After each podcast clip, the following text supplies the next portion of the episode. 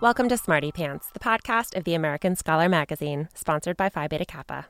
I'm your host, Stephanie Bastek. This week, in honor of giving thanks and cuddling up in front of the fire, we're revisiting one of my favorite interviews a conversation with Clara Parkes, famous in knitting circles for her wool advocacy and someone who puts my own obsession with sheep to shame. I hope you enjoy. When's the last time you were able to find a really nice, a 100% wool sweater at the store? I'm drawing a blank, which is part of the reason I started knitting my own sweaters a few years ago. One of the people I encountered as I sank deeper and deeper into the woolly world of yarn was Clara Parkes, who started out in 2000 with a newsletter reviewing yarn and now has six books under her belt, including the New York Times best-selling book Knitlandia. Her seventh book, Vanishing Fleece, is a yarn of a different kind. The unlikely story of how she adopted a 676 pound bale of wool and, in the process of transforming it into commercial yarn, got an inside look at a disappearing American industry. Parkes's journey takes her across the country from New York to Wisconsin and Maine to Texas, meeting shepherds, shearers, dyers, and the countless mill workers who tend the machinery that's kept us in woolens for more than a century. But for the past 50 years, that industry has been on the verge of utter collapse, thanks to the ravages of offshoring, union busting, and the corporate quest for profit. Clara Parkes joins us in the studio this rather cold November to relate her adventures in American wool. Thanks for talking to me, Clara. Thank you for having me. So, you'd started out writing for knitters in 2000.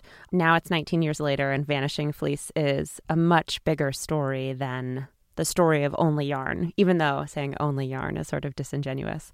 So, who do you see as the target audience for this book, Vanishing Fleece?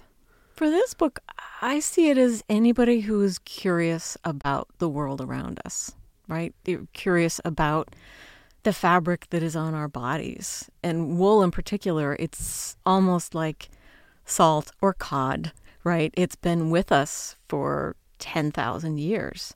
I mean, we, we started breeding sheep for their wool about 3000 BCE, like when we started, when we figured out writing, we started wearing wool. Wow. So it's, it's anybody who's interested about fabric or just like the world around us, there's a huge story in wool. Right. And it seems true to me that the further away we get from making our own things, whether it's a wool sweater or, you know, fishing for our own cod or collecting our own salt, any of these things that you mentioned, the less appreciation I think we have for the work that goes into it. So, can you outline, generally speaking, the path that, like, the pound of wool for a sweater takes to get from the back of a sheep to the back of a human? Okay, yeah. You would have your sheep, they're usually bred in the fall. And then in the spring, about three weeks before lambing, a shearing crew comes in and they will shear the current their winter coat off of the sheep so that they will be more comfortable for summer, so that birthing will be easier, so that the lambs can find their food source without any problems. Just keeps them clean and comfortable. So at that point, the wool is baled up and it needs to be sent to a scouring plant. And depending on the kind of wool, the softer wools tend to have more grease on them. So you could end up losing like 50% of the weight that came off of the sheep once it's been scoured. So then from scouring, it would go to the mill, and that's where you have to decide what do I plan on doing with this? How do I plan on having it spun?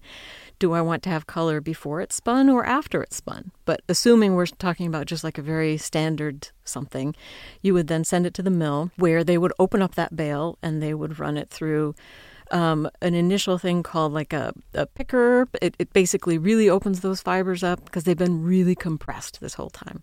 And then they run it through machine after machine after machine that is, it's sort of like sifting flour. Mm-hmm. So to get each fiber separate from each other fiber so that they can move freely as they're being spun because we're not spinning it anymore by hand. When we were spinning it by hand, we could just slow down, speed up, move, kind of fuss with things. So it goes through multiple stages of carding and pin drafting and that kind of thing until it is spun. And then you have to decide how many of those strands do I want for what I'm making.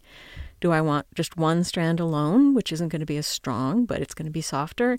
Do I want multiple strands twisted together into a plied yarn? So then you'll have to take multiple bobbins and twist them together. And then once you have the yarn in the construction that you want, it's still really um, kind of dense. I don't want to say sad, but it's it's not its best at that point. So it's on a, a bobbin and it needs to be put onto a cone. What's fun is in the in the mill world, like every piece of equipment relies on a different type of cone or spool or bobbin.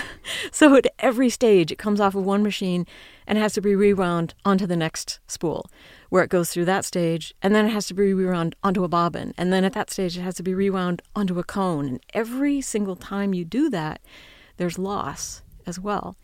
So finally, you have the yarn that you want, and then it has to go to a dye house.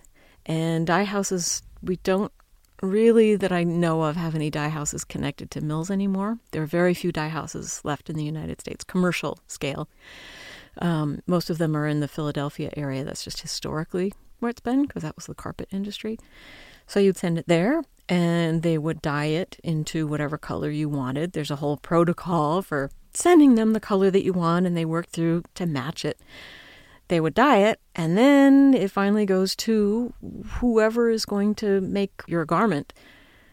And then it has to find its people. So at that point, it could be maybe one quarter of what it was when it came off of the sheep. So it, it takes a long journey. And historically, it used to be a very short trip. We had mills in every town, in every county. You would have all of this set up. But now there's a bigger carbon footprint because there's just less in the world now. Right.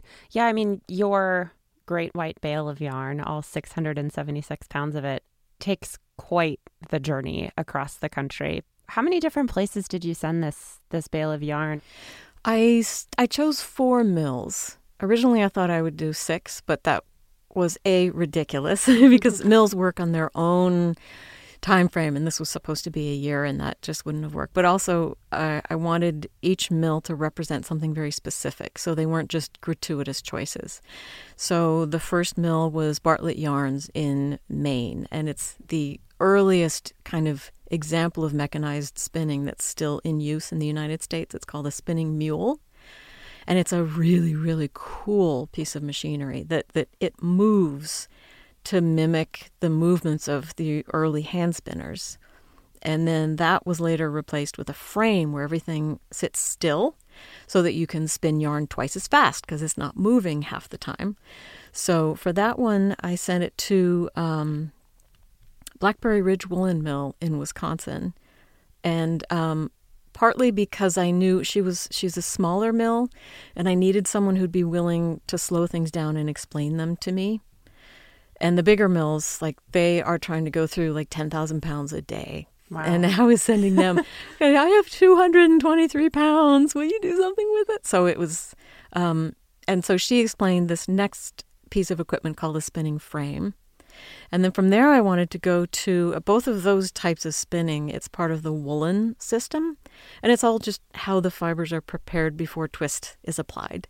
So in the woolen system, there's the least amount of preparation. So it's this wonderful, fluffy, jumbled, like, you know, grandma kind of sweaters in the in the best possible way, or like a bowl of oatmeal. But then for things like socks or kind of the newer sort of slinky merino stuff that we have, it goes through another step called combing, where all the fibers are aligned in a more uniform way and all the short irregular fibers are removed and there's a ton of loss in that. I can't remember now, but it was like 50% of wow. the fiber I sent in was lost. Um, so for that, I needed, we only had one mill that I know of in the US that has their own combs on site. So that was at Kraemer Yarns in Nazareth, Pennsylvania. And then the last mill, I went back to the woolen spinning system, but it was the biggest mill that I could find to work with that didn't require a thousand pounds right up front, and that was S and D spinning in Millbury, Massachusetts, and they spin the yarn that goes inside every Major League Baseball. And at the time, they were spinning yarn for the uh, Navy pea coats, which have now been removed from the whatever you say, the mandatory C kit bag. So it's now optional in favor of a nylon parka. I'm just going to let that sit there. Um, anyway, so it was, uh, so I went from small to big and old to the newest stuff that we have, just to show kind of the scope of what's out there. It started as how it's made, but it really became who is here? What is their story? How are they still here? Uh, how can we help them? Right. Well, to turn that question back around on you, how are they still here? Because a lot of them have been around for decades, if not centuries. Mm-hmm. A couple of these mills are quite mm-hmm. quite mm-hmm. old. How did they manage to survive the the tumultuous globalization and labor unrest from the past hundred years? Mm, barely, barely. Um, the the mill in Pennsylvania, uh, Kraemer, he kept saying we did what we had to do to survive. So originally they owned this huge uh, facility and they had to sell the building. And like one by one, all the buildings went elsewhere and they now rent a part of the building where they used to be. And they sold off a lot of their equipment. I mean, it's all, it's really easy to frame as tragic and it is extremely difficult. But it's also becoming more efficient. So they're able to do now with fewer people and smaller space an equivalent of what they were doing. So that's good, but a lot of it it's just been holding on. The S&D people, they were ready to close. They had tagged the equipment.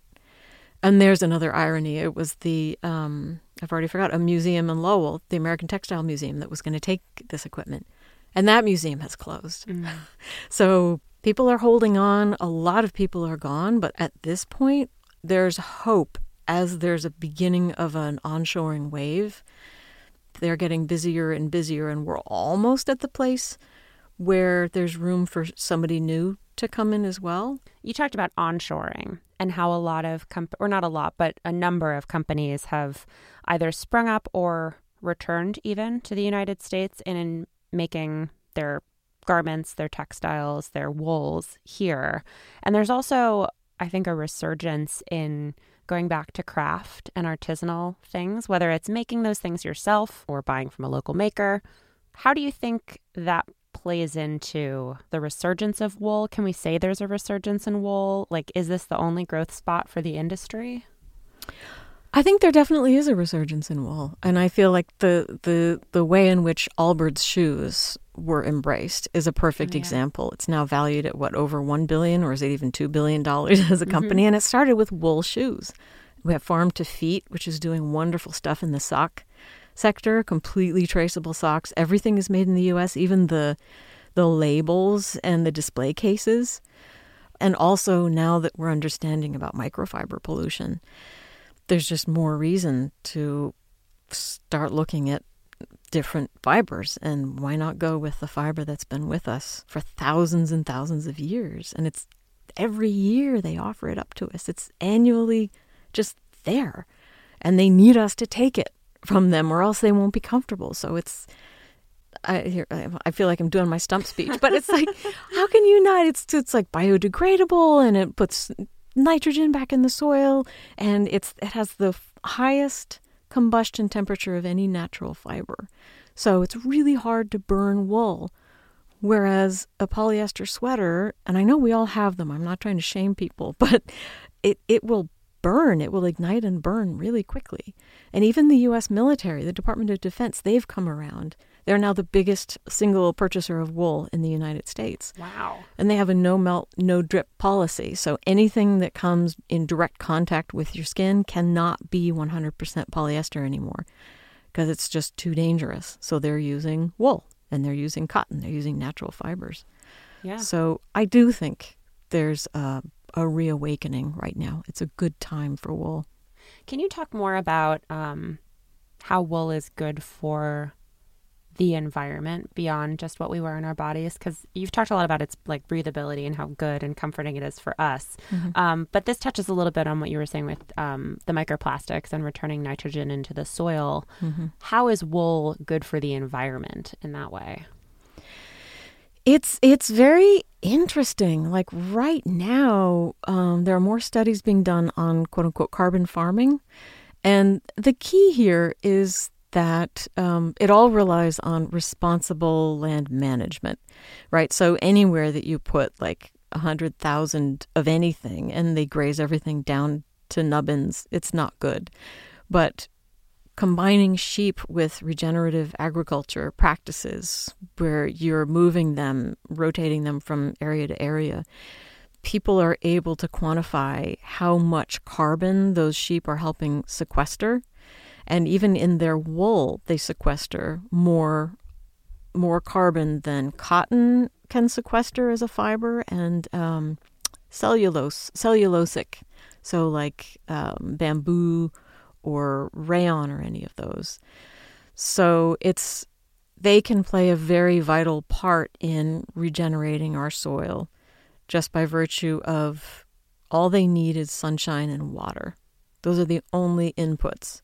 So sunshine and water makes plants grow plants pull the excess carbon dioxide out of the atmosphere and they sequester it into their roots. And then the sheep eat the plants and it causes the plants to, whoa, shoot more carbon down into their roots for safekeeping. And then you move the sheep along. There's at least one farm out west, uh, Lani Estill, she did something for North Face. It's carbon neutral, what she's doing. She's been able to determine, like, she's sequestering more than she's taking. I know animal based agriculture is in a challenging spot right now, but the less we stand in our corners and say, no, it's bad, or yes, it's absolutely good, you're terrible if you don't believe in me, and, and kind of start to go into the gray area. And also because I feel like humans have, we made a pact with sheep 10,000 years ago, and that if we hadn't made that pact, they would be extinct now. They're prey animals, they wouldn't be here. So it would be kind of an abdication of our moral responsibilities if we just said, well, that's it, we're not going to do wool anymore. They would be gone. And so why not try to to do the best that we can with them here now, see what we can accomplish. Right, because we've bred them to require shearing and to require basically that we make wool sweaters from them. yeah. Oh no, we have to make sweaters. so the the thing with shearing a sheep, it is a necessary act. It, it's like clipping your cat's nails. It's different, but it's a similar. If you didn't do it, the animal will quickly suffer. The the Shrek, the sheep in New Zealand who evaded shearers for several years, uh, he was deeply suffering by the time they found him. And it was kind of a miracle that he managed to live.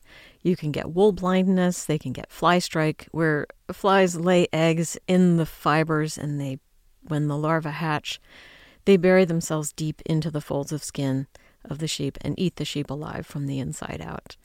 It's an awful thing. Um, and so you shear to prevent that. In a lot of places, it's actually legally animal cruelty to not shear a sheep you can get in trouble for it.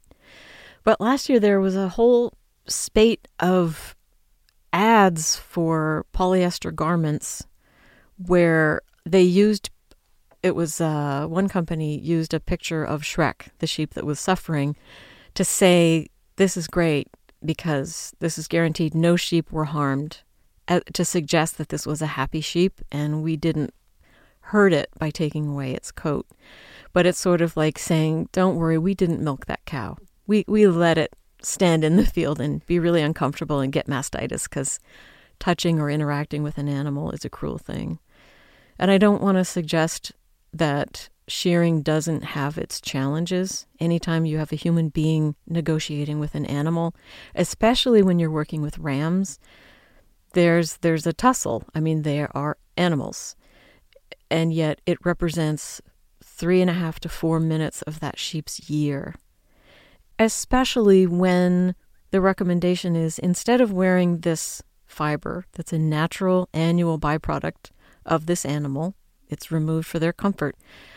Why don't you wear this sweater that's made of recycled soda bottles? And I'm all for recycling soda bottles, but it's just contributing to more and more plastic. That's a different kind of cruel if you think about how it's hurting the earth, how it's hurting marine wildlife, how those microfibers are getting into our bodies. They found them in bees and in honey and mosquitoes and frogs and leaching chemicals in our organs and messing with our endocrine systems. That's not kind either. And that really is a global problem, which brings me to my last question for you.